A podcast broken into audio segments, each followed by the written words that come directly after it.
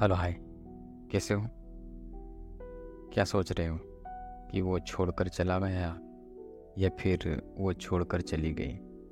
तो छोड़ो ना यार, उसे वो इंस्टाग्राम वाली बातें और वो व्हाट्सएप वाली बातें। हाँ मैं मानता हूँ कि वो आपके मुलाकात है। वो पल आपको ज़रूर याद आता होगा। लेकिन वो कहते हैं ना कि जो होता है, अच्छे के लिए होता है।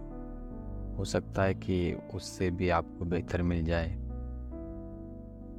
या फिर वो आपके लिए बना ही नहीं था। तो छोड़ो उसे और वक्त दो आपको खुद को बदलने के लिए। और चलो छोड़ो ना उसे। हम और तुम दोनों साथ मिलकर एक नई ज़िंदगी की शुरुआत करें। क्या बोलते हो? ठीक है ना?